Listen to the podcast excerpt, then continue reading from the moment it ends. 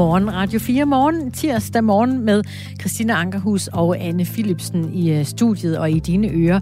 Vi taler om, hvorvidt det er en øh, god idé eller en dårlig idé at holde søndagslukket i øh, vores butikker.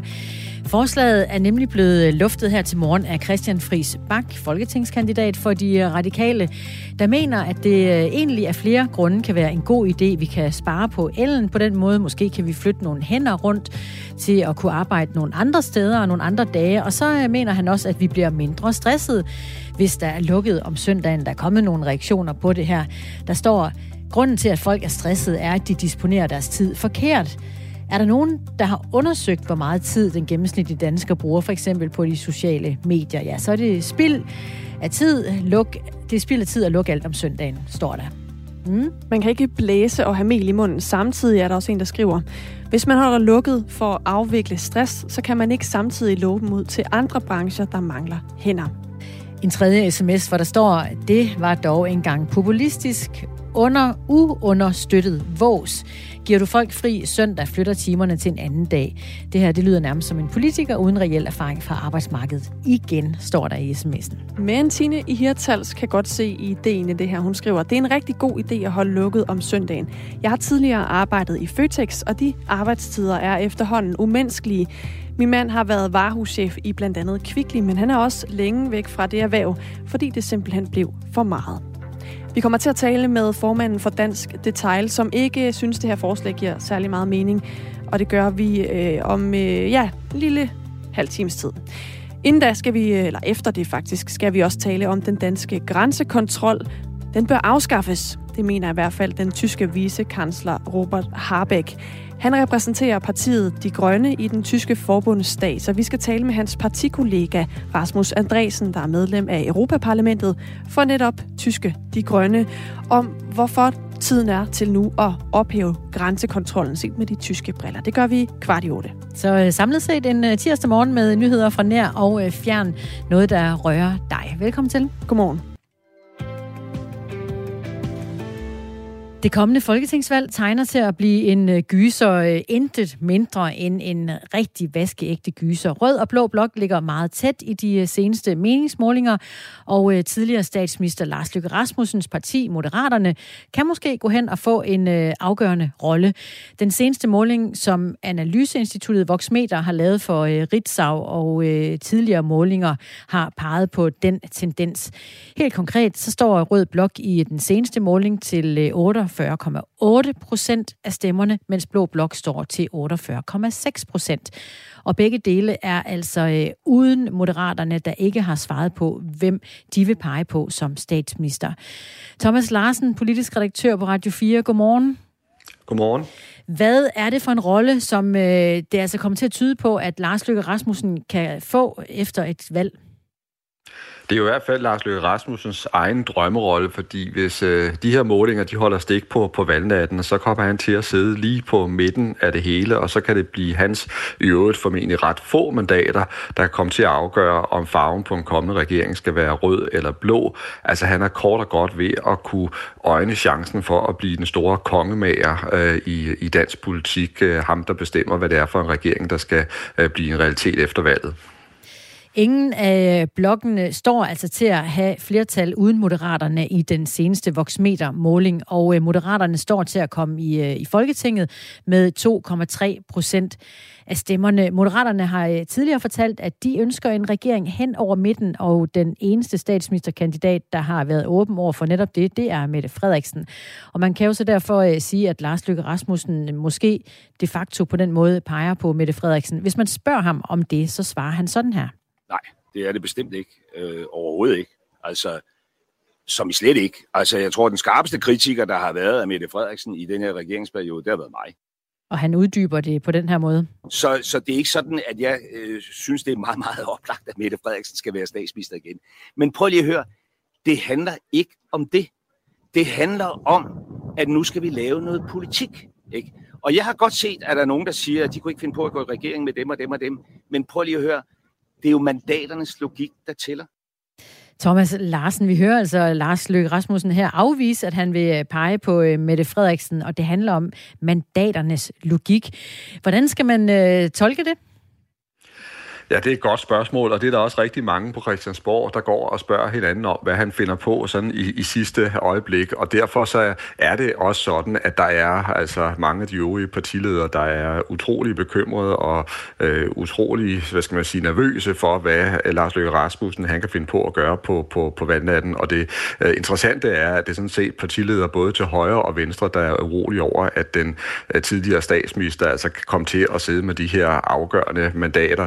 Jeg tror også, vi kommer til at se i den kommende tid, at hvis øh, meningsmålinger stadigvæk peger på, at han kan komme til at blive manden i midten, altså også sidde med en meget stor magt på, på valgaften, så tror jeg især, at vi vil se nogle af de blå partiledere sådan gå mere til ham og sige, at øh, det øh, vil være katastrofalt, hvis det bliver Lars Løkke Rasmussen, som tidligere borgerlig statsminister, der kommer til at åbne op øh, for en regering hen over midten, og også med deltagelse af, af Socialdemokratiet. Så kan man sige, i takt med, at han står øh, stærkere i, i målingerne, så tror jeg altså også, der vil komme et øh, stort øh, pres øh, på ham. Men det er rigtigt, som du er inde på, og det er også rigtigt, sådan som vi hører i pipet her, at Lykke han har været meget kritisk over for øh, Mette Frederiksen som statsminister, ment, at hun har været for magtfuldkommen og enrådig og alt den kritik, altså som også andre partiledere har rejst øh, mod hende. Så umiddelbart så er det jo altså svært at se, at han vil gøre hende til ny re- regeringschef, men omvendt må man også sige, at han har udtalt sig så øh, altså, Øh, på en måde, som er svær at, at tolke, så ingen ved præcis, hvad han vil gøre på valgnatten, øh, hvis han får øh, chancen for at få stor indflydelse. Og det er også derfor, at nervøsiteten omkring ham er så stor. Nervøsiteten, jamen hvad synes de ellers om ham derinde blandt de andre partier på Christiansborg? Jamen, han er ikke særlig populær, og sådan er det måske i politik. Altså, hvis, hvis der er et, en politiker, en toppolitiker og et parti, der står til at få en absolut nøglerolle, og øh, også kommer til at sidde med nogle afgørende mandater, som alle de andre er øh, dybt afhængige af, ja, så er det klart, så er det en, en uh, magtposition, der skaber en, en, en skræk hos de øh, andre, og især måske også, fordi der er ikke rigtig nogen, der føler sig helt sikre på, øh, hvor de har Lars Løkke Rasmussen, og så tror jeg også, også, det hører med til historien, at de, øh, de kender ham jo så også øh, gennem mange år i dansk politik, ja gennem årtier i dansk politik, som en meget altså, hård og dreven og øh, øh, hvad skal man sige, uforudsigelig øh, forhandler. Så derfor så går de, for at sige det på dansk, øh, på, øh, på godt dansk, og, og ryster lidt i bukserne de øvrige. Som øh, politisk kommentator, så ved du måske også lidt om, hvad der foregår inde bag ved, øh, lige nu bag murene. Går man rundt også lidt og vimser om ham derinde? Nej, det gør man ikke for øh, alvor, fordi jeg tror også, der er en erkendelse af, at det, at det virker øh, ikke rigtigt over for Lars Løkke Rasmussen. Så derfor, sådan, som, som, som jeg læser situationen, så har vi jo altså også den her situation, at der er ikke rigtig nogen, der ved, hvad han øh, vil, og han er øh, ikke en, for alvor en del af, af Blå Blok. Det har han jo selv insisteret på ikke at, at, at være, og det er heller ikke fordi, at hans øh, forhold til flere af de øvrige borgerlige partiledere er særlig godt, for nu at sige det øh, mildt, og jeg tror også, alle kan huske, hvordan han jo selv smækkede med døren til sit gamle parti, Venstre. Men på den anden side, så har han jo heller ikke nære og tætte alliancer til, til rød blok, øh, for slet ikke at tale om Socialdemokratiet, som vi lige har hørt, fordi han netop er øh, ekstremt kritisk over for Mette Frederiksen. Så han står sådan på en helt unik og, øh, øh kan man sige på mange måder, hidtil uset position i dansk politik. Og vedrørende Lars Løkke Rasmussens forhold til, øh, til Venstre og til øh, Jakob Ellemann Jensen som Venstres øh, statsministerkandidat. Hvilken indflydelse har det lige nu på, om han kunne komme til at pege på, på ham? Ej, det er jo indlysende, at den måde, som Lars Løkke Rasmussen og Venstre brød med hinanden på, var jo, han er sagt, traumatisk for begge parter, og det er noget, der har trukket spor, og det er også noget, der har skabt altså en portion ondt blod øh, mellem Lars Løkke Rasmussen og sit gamle øh, parti. Så, øh, så umiddelbart, øh, så er Jakob Ellemann Jensen jo nok heller ikke altså Lars Løkke Rasmussens stor favorit til at blive ny statsminister, men altså omvendt må man også sige, når man ser på altså Lykkes gang gennem dansk politik, så har han flere gange taget nogle øh, øh, virkelig overraskende og overrumpende øh, sving og drejninger, og derfor så tror jeg, at man skal passe meget på med sådan at sidde og udtale sig alt for håndfast om, øh, hvad der kommer til at ske på den valgnat. Også fordi, at Lars Løkke Rasmussen er en så hård og dygtig forhandler, så hvad han gør, vil også øh, afhænge af, hvilken pris altså, han kan opnå, øh, og, øh, og hvilke øh, retninger han kan drive dansk politik i. Det er jo det, han går efter. Vi har Thomas Larsen med, politisk redaktør på øh, Radio 4, og øh, lytterne er også med her tirsdag morgen. Der står fra Lars Massen, Lykke og Mette, kunne man forestille sig, Lykke som udenrigsminister, det ville øh, glæde ham. Tror du, det er den vej, han øh, kigger? Jeg tør simpelthen ikke at sige det, men jeg kan godt øh, sige til vores lytter, at det med, at Lykke kunne gå hen og blive udenrigsminister altså i, i en ny regering, det er helt klart altså et, et rygte eller en spekulation, som cirkulerer rundt på Christiansborgs øh, gange. Og man kunne måske også forestille sig, at hvis uh, Lykke ender med at pege på en blå statsminister, og måske også bliver presset til at gøre det i, i sidste ende, øh, ja, så kunne udenrigsministerposten måske også komme i spil der til netop ham. Jesper spørger, kan Lykke ikke øh, risikere at blive udsat for at blive kaldt øh, magtfuldkommen, hvis han øh, kommer til at sidde på toppen af grænsekagen? Jo, og jeg tror også, altså, og han kan også blive øh, udsat for at blive kaldt for en borgerlig forræder. Altså, det er jo det, som nogle af de øh, borgerlige partiledere sådan, altså, allerede har, har, har antydet, ikke? At, øh, at, øh, at det vil være en katastrofe set med deres øjne, hvis øh, lykkes øh, forhandlinger ender med, at øh, det bliver en rød regering, der kommer til at fortsætte, eller i hvert fald en regering med Socialdemokratiet som det afgørende og det største øh, parti. Så jeg tror, at i den kommende tid, der vil han også komme under et ret stort pres fra Blå Blok. Og så øh, kommer der også en sms her, øh, Thomas Larsen. Lykke vil da selv være statsminister. Er det tilfældet, tror du? Jeg tror godt, han kunne tænke sig det. Uh, lad mig sige det sådan, men lige præcis på det felt, der har han faktisk været ret klar i mailet og sagt, at den, den udgang på det hele kan han ikke se for sig, og det vil jeg altså også selv tvivle rigtig, rigtig meget på. Også fordi, hvis vi nu tager udgangspunkt i de meningsmålinger, vi taler om her, så står øh, Moderaterne og Lykke jo altså ikke til at få ret mange mandater. Øh, det kan blive de afgørende, men de er ikke mange, og derfor vil det også se mærkeligt ud, at det vil være et øh, i realiteten lille bitte parti, der så skulle levere statsministerposten i den den her situation. Det tror jeg ikke kommer til at ske. Thomas Larsen, politisk redaktør på Radio 4, gav en analyse af den øh, spændende valggyser, der er under opsejling, og der var spørgsmål fra lyttere på 1424. Øh, 17 minutter over syv er klokken. Der var øh, rigtig, rigtig mange danskere, som blev meget berørte over, at cykelstjernen Chris Anker Sørensen pludselig døde sidste år. Ja, det var frygteligt. Det var der også to cykelentusiaster, der blev faktisk så berørte, at de øh, startede en indsamling tilbage i februar. Og den har altså vist sig at gå over al forventning. Den slutter den 5. september, og øh, indtil videre, der har man samlet 3,5 million kroner ind. Wow! Det er øh, TV2 Østjylland, der har talt med den ene af mændene bag den her indsamling. Han hedder Kasper Birkeholm Munk, og han siger, han tænkte egentlig, hvis de kunne rejse en kvart million, så synes de, de ville være stolte af, af den her indsamling. Så kunne Chris Anker Sørensen døtre få en øh, konfirmation og et efterskoleophold hver, og så havde de ligesom bidraget til på en eller anden måde at, at gøre et eller andet i den her meget, meget svære situation for Chris Anker Sørensens familie. Og nu står de altså med en indsamling på øh, over 3,5 millioner kroner. Det er sørme flot, at det er noget der til, hva'? Det er helt vildt. Mm. Øh, en halv million kommer til at gå til netop Chris Ankers familie, blandt andet til hans øh, to døtre, som han jo øh, efterlod over også en, øh, en kone. Og resten af pengene kommer til at gå til organisationen Børn, Unge og Sorg, som øh, er sådan en organisation, der hjælper børn og unge, der har mistet en forælder eller har en forælder, der er syg. Så på den måde, så, øh, så er det også et bidrag, der kan hjælpe andre i samme situation. Og det viser bare med al sin tydelighed, hvor stort et menneske og øh, hvor vældigt øh, Chris Anker Sørensen var. Han siger faktisk også, øh, ham her, øh, Jesper, han siger også i, i det her interview med TV2 Østjylland, at han kendte ham ikke, men hvis han havde, så var han sikker på, at han var blevet hans ven. Ja. Og det er der nemlig mange, der har sagt i, i lyset af det her. Ja. Mm. Så en indsamling, der i hvert fald øh, har gjort indtryk på øh, især dem, der har startet indsamlingen. Hvis du som boligejer kan mærke lige for tiden, at det, sådan, øh, det strammer lidt i lommen, så er det øh, formentlig din pengepunkt, der brokker sig, fordi renterne har fået endnu en tur opad, og det betyder også, at boliglånene bliver dyrere og dyrere.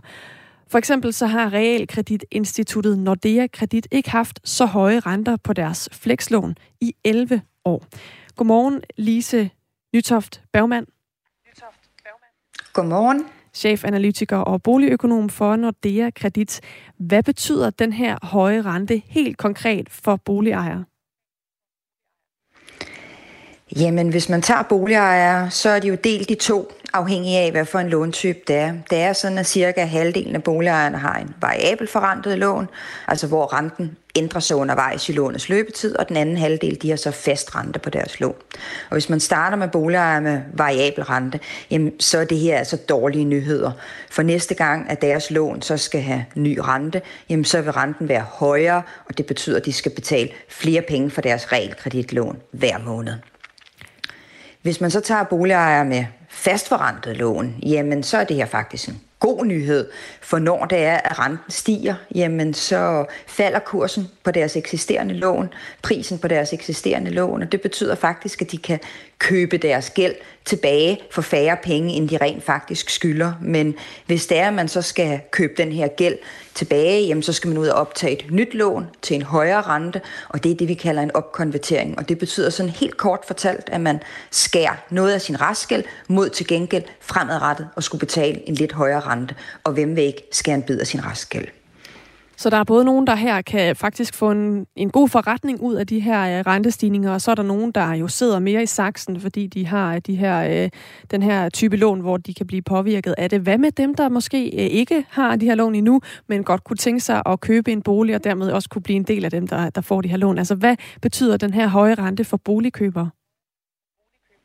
Øhm, det er ikke særlig rart for boligkøberne i øjeblikket. Nu har vi jo været igennem i en overrække, hvor det er, at boligpriserne de er steget helt utrolig meget her under de seneste coronanedlukninger. Øh, så de står i et marked, hvor øh, boligpriserne er tårnhøje, men hvor det samtidig er blevet dyrere at låne penge. Og de må nok se i øjnene af det hus, de troede, de havde råd til, måske for et år eller to siden. Det har de ikke længere råd til, og derfor så skal de enten ud og forhandle et klækkeligt afslag hjem med sælger, eller også så skal de finde noget, der er, er billigere, altså dermed typisk ikke nær så attraktivt, som det de først havde forestillet sig. De har simpelthen ikke råd til det længere. F3 og F5-lånene, det er de mest populære lån, og lige nu der ligger renten på det her F3-lån på 2,32 procent. F5-renten ligger på 2,59 procent. Lise Nytoft Bergman, det er jo ikke os alle sammen, der er lige godt inde i de her lånetyper. Kan du ikke kort fortælle, hvad er et F3 og F5-lån? Jo, Øh, F3 og F5-lån, det hører til de variabelt forrentede lån, og F3-lånet står egentlig bare for, at det her lån, det får en ny rente hver tredje år, hvorimod F5-lånet så får en ny rente hver femte år. Og det er altså Derfor er nogle af boligejerne de bliver ramt. Altså som du sagde tidligere, så har vi jo i Nordea Kredit øh, lige holdt en aktion over de her obligationer, der ligger bag de her F3 og F5-lån. Og der er renten altså blevet fastsat til det højeste niveau i 11 år. Og har man et F3-lån på 1 million kroner, jamen så betyder det altså, at man skal finde cirka 500 kroner mere hver måned, hvis lånet er med afdrag, og cirka 1600 kroner mere hver måned, hvis lånet er uden afdrag. Og bor man i de dyre områder, hvor man altså godt kan have realkreditlån på både 2, 3 og 4 millioner kroner, så er det her altså noget, der kan mærkes i privatøkonomien. Og hvorfor er det, vi ser de her høje renter lige netop nu? Det er på grund af den stigende inflation. Øh, det er ikke særlig rart, når inflationen stiger. Det, det, det mærker vi selv ude i husholdningerne. Man går og er lidt utryg på, hvad er det egentlig, er, at varmeregningen ender på her til vinter, og hvor stor en efterregning får jeg for mit elselskab, og ej, nu er det altså også blevet dyrere, når man skal fylde bilen op, eller når man skal ned i supermarkedet og købe varer. Så, så, så det her med inflation er ikke nogen rar situation, og det, det, det lærte vi allerede i 70'erne.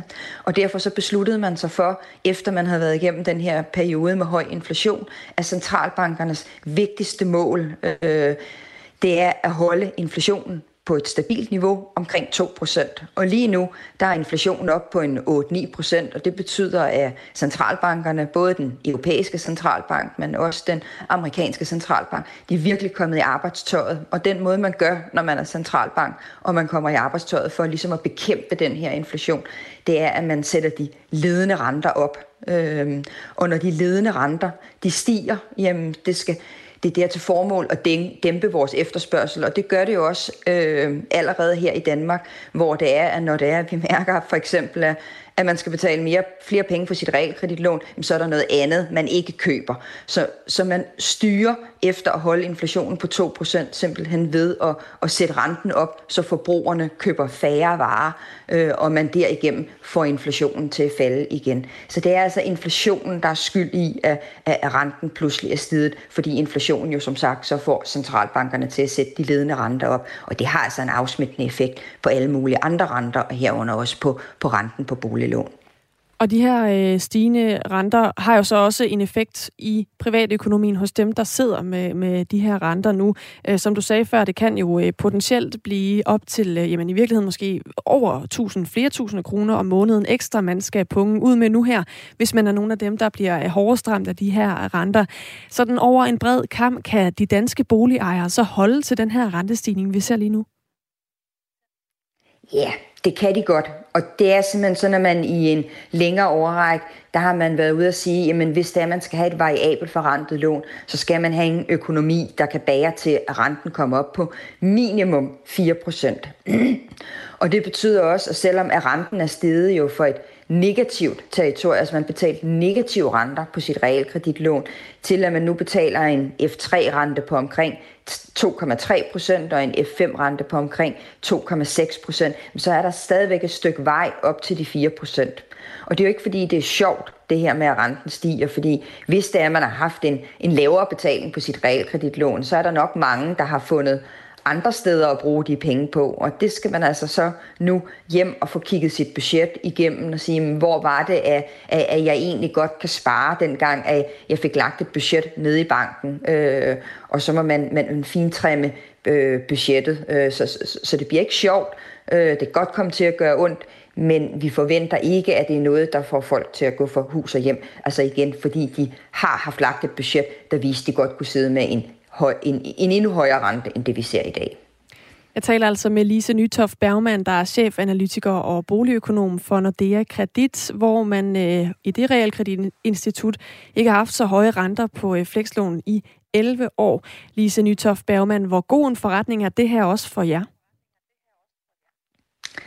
Jamen, det er investorerne, der får renterne, øh, så vi har faktisk ikke glæde af, at renten stiger.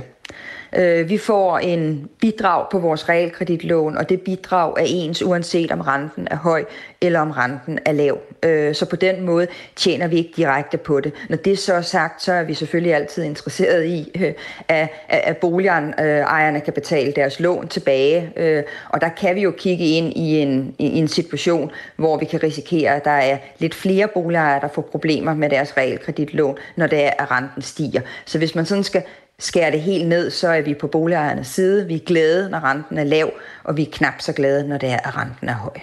Og hvis man så er en af de boligejere, der bliver ramt, så øh, her til sidst kan du komme med et par bud på, hvad man kan gøre for at gøre livet nemmere for sig selv i de her tider med høje renter? Jamen, man skal prøve at få sit øh, forbrug der, hvor man ikke synes, man får noget for pengene væk. Det er en rigtig god idé for eksempel at gennemgå sine abonnementer, fordi der er mange danske husholdninger, hvor det er, at man betaler for abonnementer, som man faktisk ikke rigtig får brugt længere. Man skal være opmærksom på de varer, hvor prisen er steget meget. Det kan være sit transportforbrug på de små ture i bilen, men det kan også være et spørgsmål om, at man skal tilbage til de gode gamle råd om, at at der ikke er nogen grund til, at apparaterne står på standby, og man har lyset kørende i, i rum, hvor det er, at man, man, man ikke selv opholder sig. Det sagde Lise Nytoft Bergmann her, altså chefanalytiker og boligøkonom for Nordea Kredit. Tak fordi du var med. Zoologisk Have i København har mistet en hanelefant plejsak Nå. på bare fem år. Den er øh, død af noget, som øh, rigtig mange øh, unge elefanter dør af verden over i, øh, i zoologiske haver, nemlig et øh, elefantherpes, der hedder EE. HV. Altså det øh, står bag rigtig mange dødsfald blandt unge elefanter. Og nu er det altså ramt plejesak i øh, Zoologisk Have i København, oplyser haven. Han øh, bliver omtalt som en utrolig rar og rolig elefant, og så øh, står der rent faktisk, at han vil gå hen og blive savnet af de dyrepassere, der gennem tiden har haft fornøjelsen ved at arbejde med plejesak. Ja, Nå. En trist nyhed her tirsdag morgen. Det skal jeg da lige love for. Er det fem år? Det, det er meget ungt. Det er meget, meget ungt, fordi han kan nemlig, eller den slags elefanter, asiatiske elefanter, kan blive op imod 70 år. Oh. Så Der det var er mange alt gode- for tidligt. Det må man sige. Det var øh, lige lidt dyrenyt her i Radio 4 morgen. På den anden side af et nyhedsoverblik med Sofie Levering er vi klar med øh, flere nyheder fra ind- og udland, men nu klokken halv otte.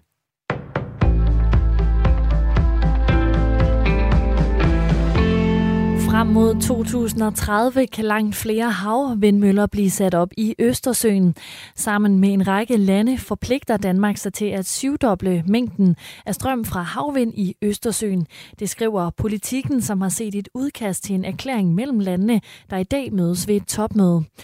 Østersø-landene er enige om at øge kapaciteten af havvind fra knap 3 gigawatt i øjeblikket til næsten 20 gigawatt i 2030. Det vil betyde, at der skal opføres mellem 1100 og 1700 havvindmøller, alt efter møllernes størrelse. Og det vil sikre strøm til mellem 22 og 30 millioner husstande, skriver politikken. På et EU-møde i dag skal landenes forsvarsministre diskutere, om EU skal træne det ukrainske forsvar.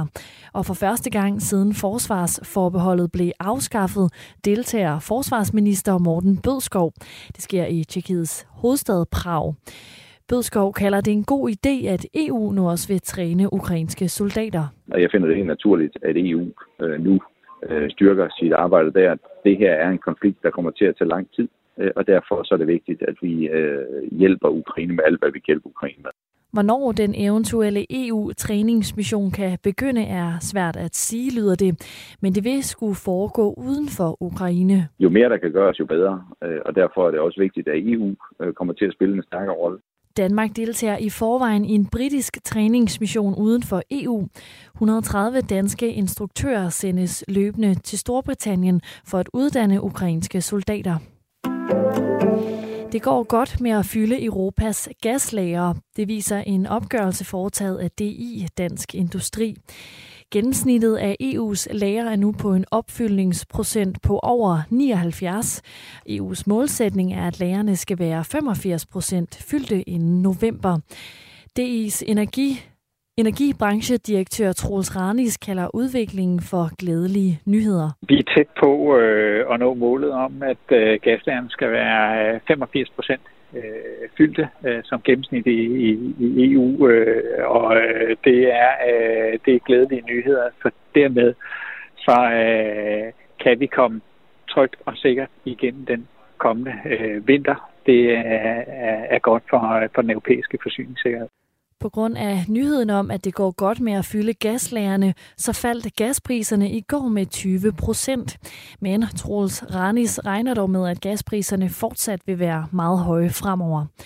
Ifølge Dansk Industris opgørelse, så ligger Danmark helt i front med opfyldningen af gas. Herhjemme er lagerne i dag fyldt til 95 procent af deres kapacitet. Det var meningen, at britterne senere skulle kunne tænde for fjernsynet og høre den konservative Liz Truss svare på, hvad hendes økonomiske plan for Storbritannien er. Men sådan bliver det altså ikke.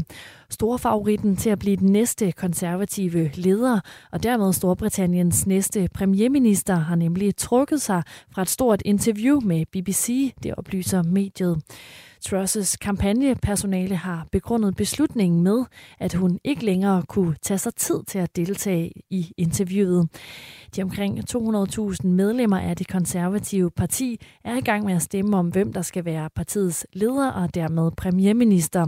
Og resultatet regnes med at blive offentliggjort den 5. september.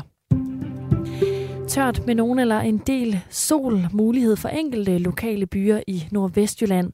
Temperaturer mellem 18 og 22 grader.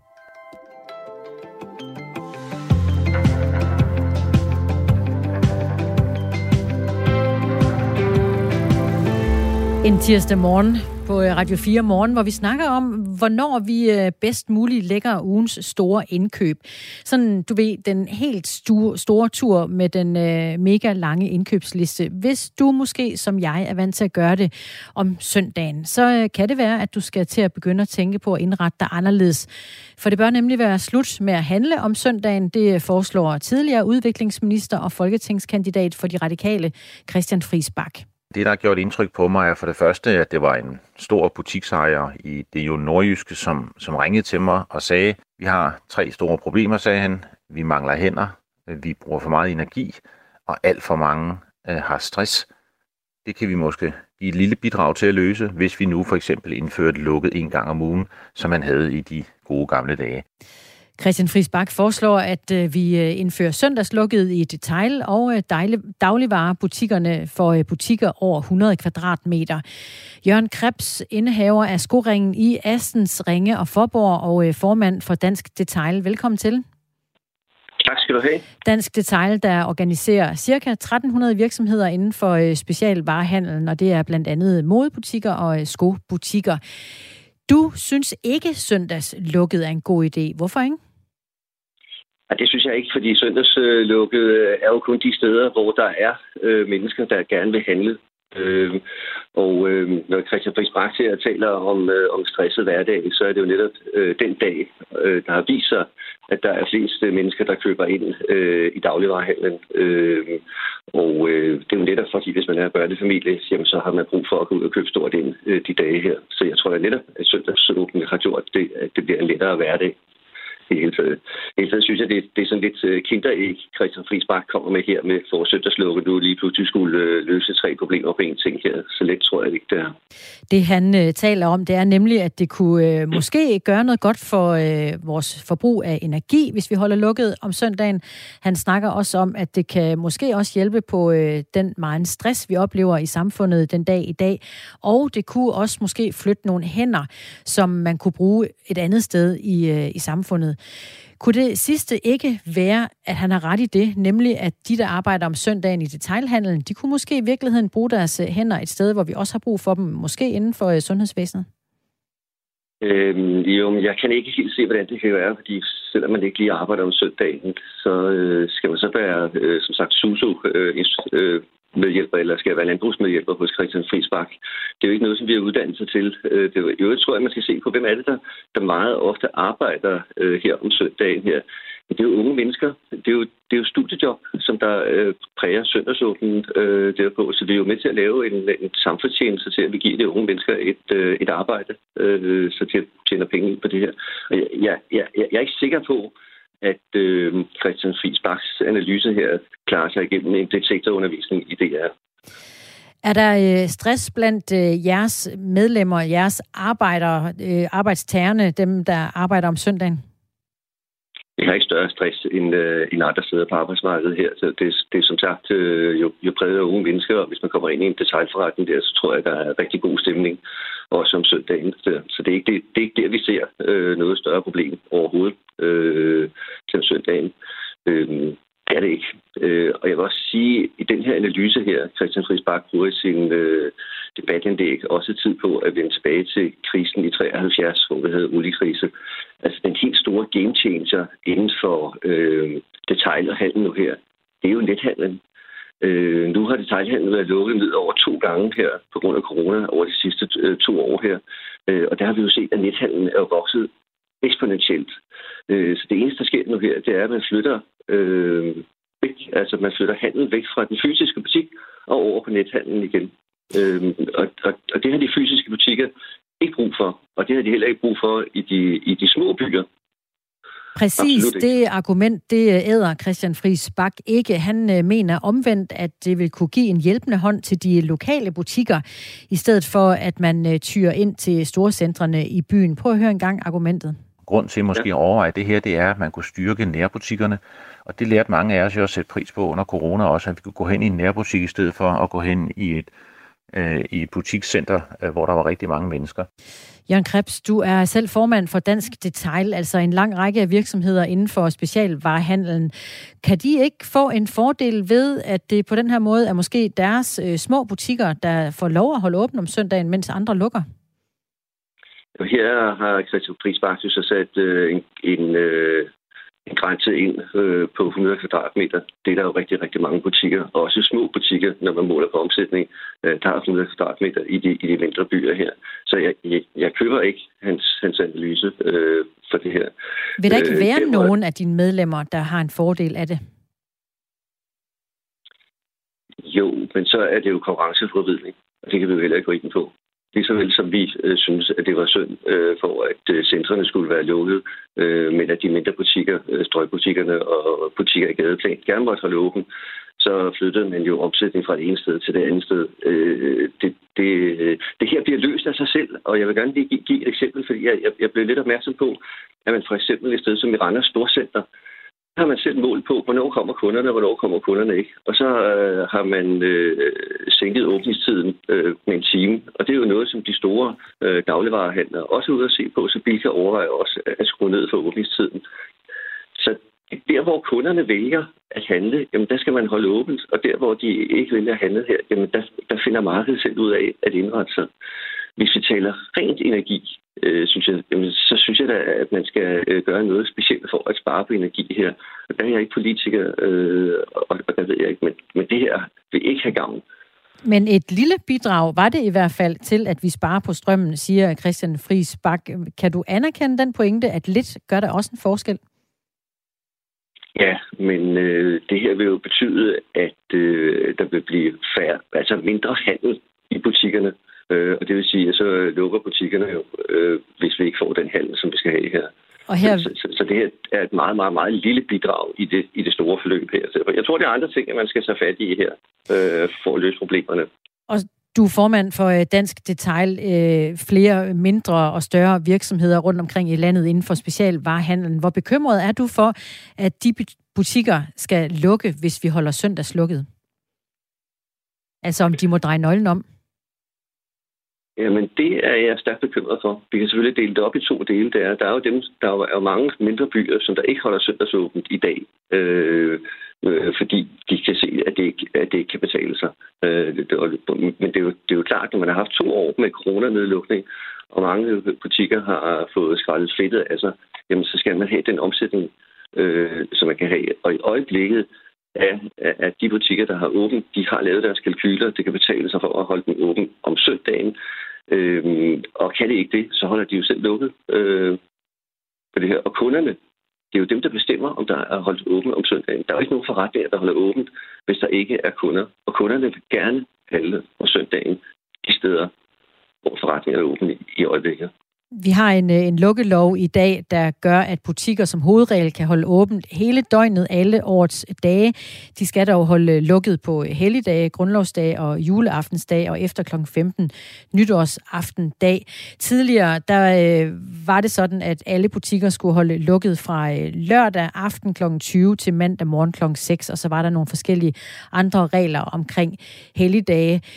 Du øh, ejer selv tre butikker. Hvor meget holder de øh, butikker søndags åbent? De ligger i, øh, i tre mindre byer her på Fyn her, og der har Handelslandsforeningen besluttet, at man ikke holder søndagsåbent generelt. Så har man nogle aktiviteter, øh, hvis der er et eller andet øh, outlet-dag, som der er i Ringe øh, den 7. oktober, jamen så holder alle åbent øh, på det tidspunkt øh, der. Og om jeg har to øh, sommerbyer, øh, også hvor jeg har, har forretning i, så holder man åben nogle gange, øh, når der er kunder der. Men ellers holder man ikke åben. Så derfor regulerer det her sig jo selv i de byer her. Vores øh, lyttere på sms'en, de skriver ind på nummeret 1424 og øh, vil gerne snakke lidt om øh, det energi, som man nu engang godt kan spare ved at holde lukket om øh, søndagen. Der er en, der skriver, vil man spare energi, skal man ikke holde lukket om søndagen. Tværtimod, det er Kjeld Flarup, og der er altså plads til, at man skriver ind på øh, 1424. Det største problem, som du ser det, Jørgen Krabs, indehaver af skoringen i Assens Ringe og øh, Forborg og formand for øh, Dansk Detail. Hvad er det så ved at holde søndagslukket det allerstørste problem for dig og dine medlemmer? Ja, handlen vil gå over til internettet. Vi vil, vi vil miste handlen i den øvrige del her. Det er ikke sådan, at handlen bare vil blive fordelt fra mandag, fra mandag til lørdag, som den er på her. Det her vil kaste handlen over på nettet igen. Og det øh, er jo et argument, man kan trække op af lommen som sådan. Har du noget belæg for det? Vi kan jo se, hvordan nethandlen steg øh, under coronanedlukningen. Den steg jo eksponentielt over det hele. Alle, selv dagligvarerhandlen fik jo et, øh, en kæmpe stor fremgang under coronanedlukningen. Og det er den helt store game changer i forhold til, at vi for 10, 15, 20 år siden kæmpede for at holde, holde fast i lukkeloven, fordi vi troede, det var en bog. Der var nethandlen ikke særlig, der var, det var der slet ikke, øh, det bogen. Det er jo den, som der ændrer hele øh, indkøbsmønstret og mulighederne for forbrugerne, at de bare kan sidde derhjemme i stedet for. Så derfor også, har forretninger, vi øh, betaler den samme husleje, uanset om vi har åben eller, eller ikke åben. Det kan være lidt med strømmen, ja, det er rigtigt, øh, på en enkelt dag, men ellers er huslejen den samme, så derfor så skal vi fordele det ud på de flest mulige åbningstider, Øh, og markedet har jo selv indrettet sig de steder, hvor det kan betale sig at holde åben. Der holder detaljhandlen åben. Der, hvor det ikke kan holde, holde til, der holder det lukket, og der slukker de lyset. Lyder vurderingen fra Jørgen Krebs, indehaver af skoringen i Assens Ringe og Forborg og formand for Dansk Detail. Fint forslag. Vi skal have energiforbruget og gerne selve forbruget ned. Kombiner det gerne med bilfri søndag hver anden weekend, skriver Bent i Gentofte med en øh, ode til øh, gamle dage, har jeg lyst til at sige. Præcis. Kenneth skriver, Godmorgen, nu arbejder jeg i sundhedsvæsenet mandag til fredag, og derfor er weekenden min eneste mulighed for at nå tingene. At svinge butikker til at lukke om søndagen giver mig tværtimod mere stress, end den fjerner. Så er der en, der skriver, med hensyn til lukket om søndagen, no go. Tak for sms'erne. De skal sendes afsted til 1424.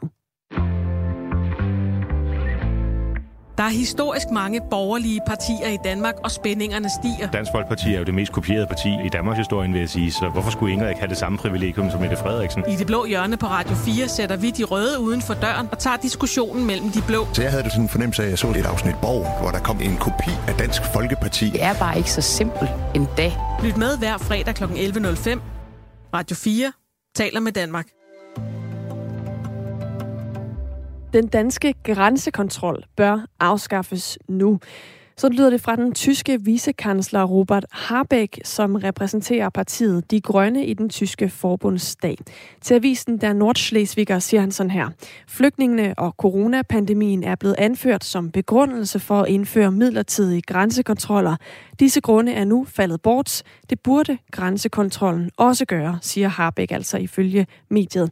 Rasmus Andresen er medlem af Europaparlamentet for netop De Grønne og også en del af det danske mindretal og taler derfor øh, dansk. Godmorgen.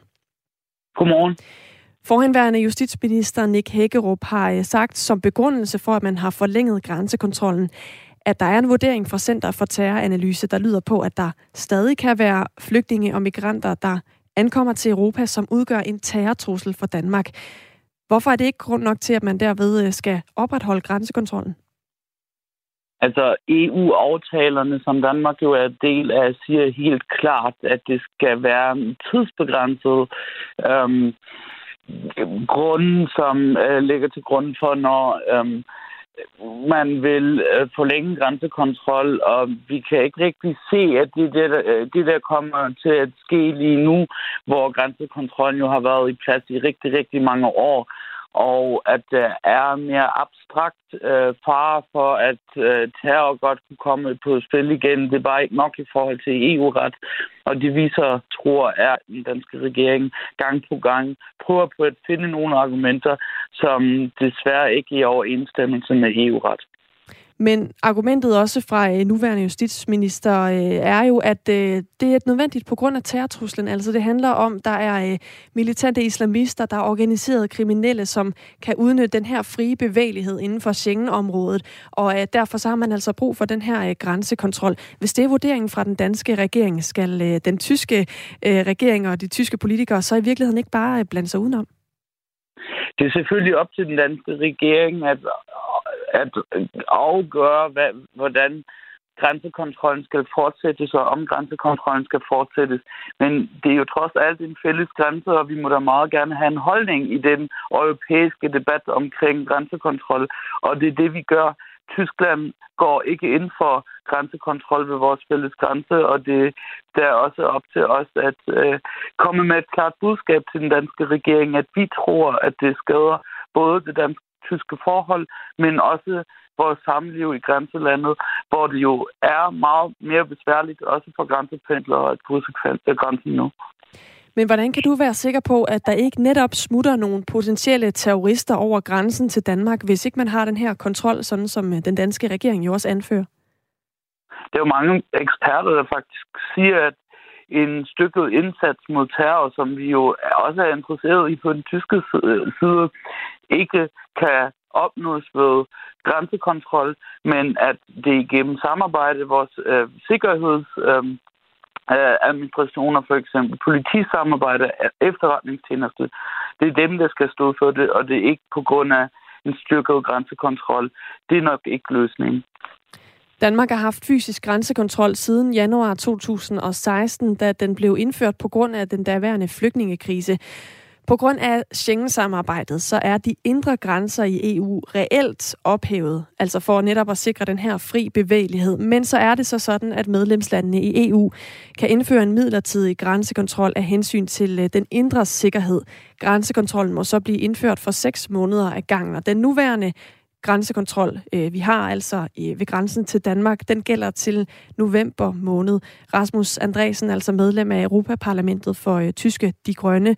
Hvordan vil I overbevise de danske politikere om, at den her grænsekontrol skal ophæves? Vi har jo mange samtaler, både mellem parlamentarikerne, men også på regerings, øh, inden for regeringssamarbejdet. Vores udenrigsminister Annalena Baerbock har jo netop været i København i fredags øh, og også taget sagen op i en samtale med Jeppe Kofod.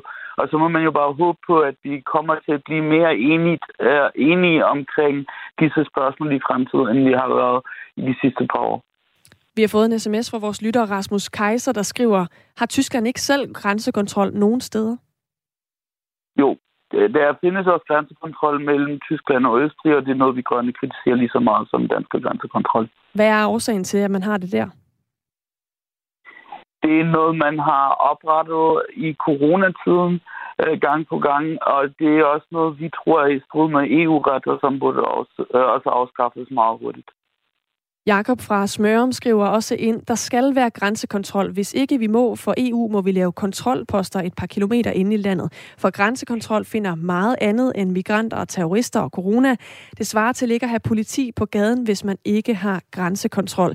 Som du øh, måske kan fornemme her, øh, Rasmus Andresen, så er det altså også øh, nogle af vores lyttere, som mener, at øh, det her det har flere funktioner end nødvendigvis kun lige terrorbegrundelsen, men at der altså at det i det hele taget jo også er bare en, en sikkerhedsforanstaltning. Hvad siger du til det argument? Men det vi jo går ind for, er jo ikke, at vi ikke har politi stående med ved grænsen længere. Det er jo bare med, at man ikke kontrollerer alle konsekvent. Øh, det er jo det, det hele handler øh, om. I dag er det jo sådan set også øh, stikprøve. På grænsen. Selvfølgelig skal det være politi ved grænsen, og selvfølgelig er det også fint, at man lige ser på, hvem der krydser grænsen. Men det er noget andet at have en permanent grænsekontrol, som man har lige nu øh, ved vores grænse. Det er langt mere besværligt også for folk, der krydser grænsen øhm, øh, til dagligt, og det er noget, vi skal have med. Nu sagde du før det her med, at, man, øh, at det, det her med også, at man i et eller andet omfang stopper alle. Det er jo en stikprøvekontrol, så der er jo også en del borgere, der får lov at køre direkte igennem. Så hvor store øh, konsekvenser og udfordringer giver det reelt for, øh, for de tyskere, der vil ind over landet, som jo er nogle af dem, du også repræsenterer? Det er noget, vi jo godt kunne opleve i sommer, hvor både mange tyskere, der var på vej til Danmark øh, på ferie, men også danskere, der var på vej tilbage fra ferie, øh, måtte have ventet i rigtig, rigtig lang tid, fordi man godt kunne se, at øh, den permanente grænsekontrol ikke kommer til at fungere, og det var meget mere besværligt for folk at krydse grænser. Jeg taler altså med Rasmus Andresen, øh, som er medlem af Europaparlamentet for Tyske De Grønne, og også en del af det danske mindretal. Og det gør jeg, fordi den tyske vicekansler Robert Habeck har øh, været ude og bede øh, den danske regering om at fjerne den danske grænsekontrol. Han øh, mener altså, at den bør afskaffes. Øh, du får lige et input mere her fra, øhm, hvad er det, der skriver her? Det er fra Lars Madsen, der skriver ind på sms'en. Det er nemmere at tage dem ved grænsen, og der henviser, tror jeg, Lars Madsen til dem, der ikke har rent mel i posen, i stedet for at skulle lede efter banditter i hele Danmark. Rasmus Andresen, øh, hvis nu vi vendte det om, og det handlede om, at øh, I også øh, fra tysk side kunne, øh, kunne undgå, at der kom folk ind i landet, som havde øh, forskellige øh, dårlige hensigter, kan du så ikke forstå, at det vil være fordelagtigt, at man kunne stoppe dem, inden de overhovedet kom ind i for eksempel Tyskland? Jeg kan godt forstå argumenterne for grænsekontrol, men det, jeg altid synes er vigtigt, er, at man lytter til eksperter, og der er mange sikkerhedseksperter, der siger, at der er langt bedre og vigtigere muligheder for at øh, få mere sikkerhed, både i Danmark, men også i andre lande, end at oprette en permanent grænsekontrol.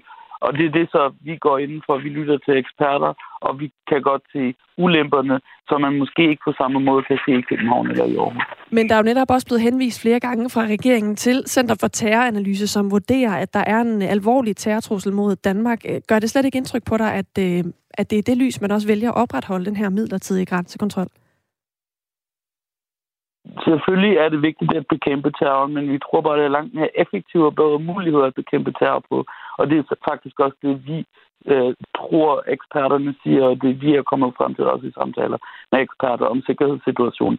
Det vi er selvfølgelig også meget interesseret i i Tyskland og andre steder i Europa, men spørgsmålet er bare, hvordan man kan bekæmpe terror, øh, og ikke om man bekæmper terror. Og de eksperter, du har talt med, hvor meget kendskab har de reelt til den situation i Danmark, eller er det tyske eksperter? Nej, det er også noget, jeg har hørt fra danske eksperter. Så lød det fra Rasmus Andresen, altså øh, fra det tyske parti De Grønne, om den her øh, danske grænsekontrol.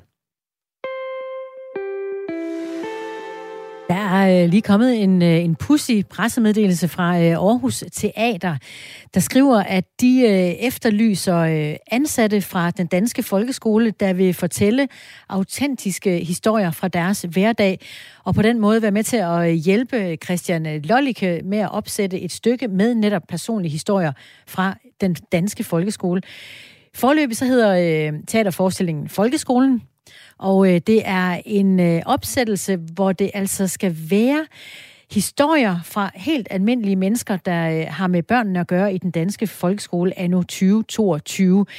Christian øh, Lollike, som øh, sætter stykket op, han, øh, han siger selv, at det, han leder efter, det kan være lærers konkrete oplevelser fra hverdagen, andre ansatte.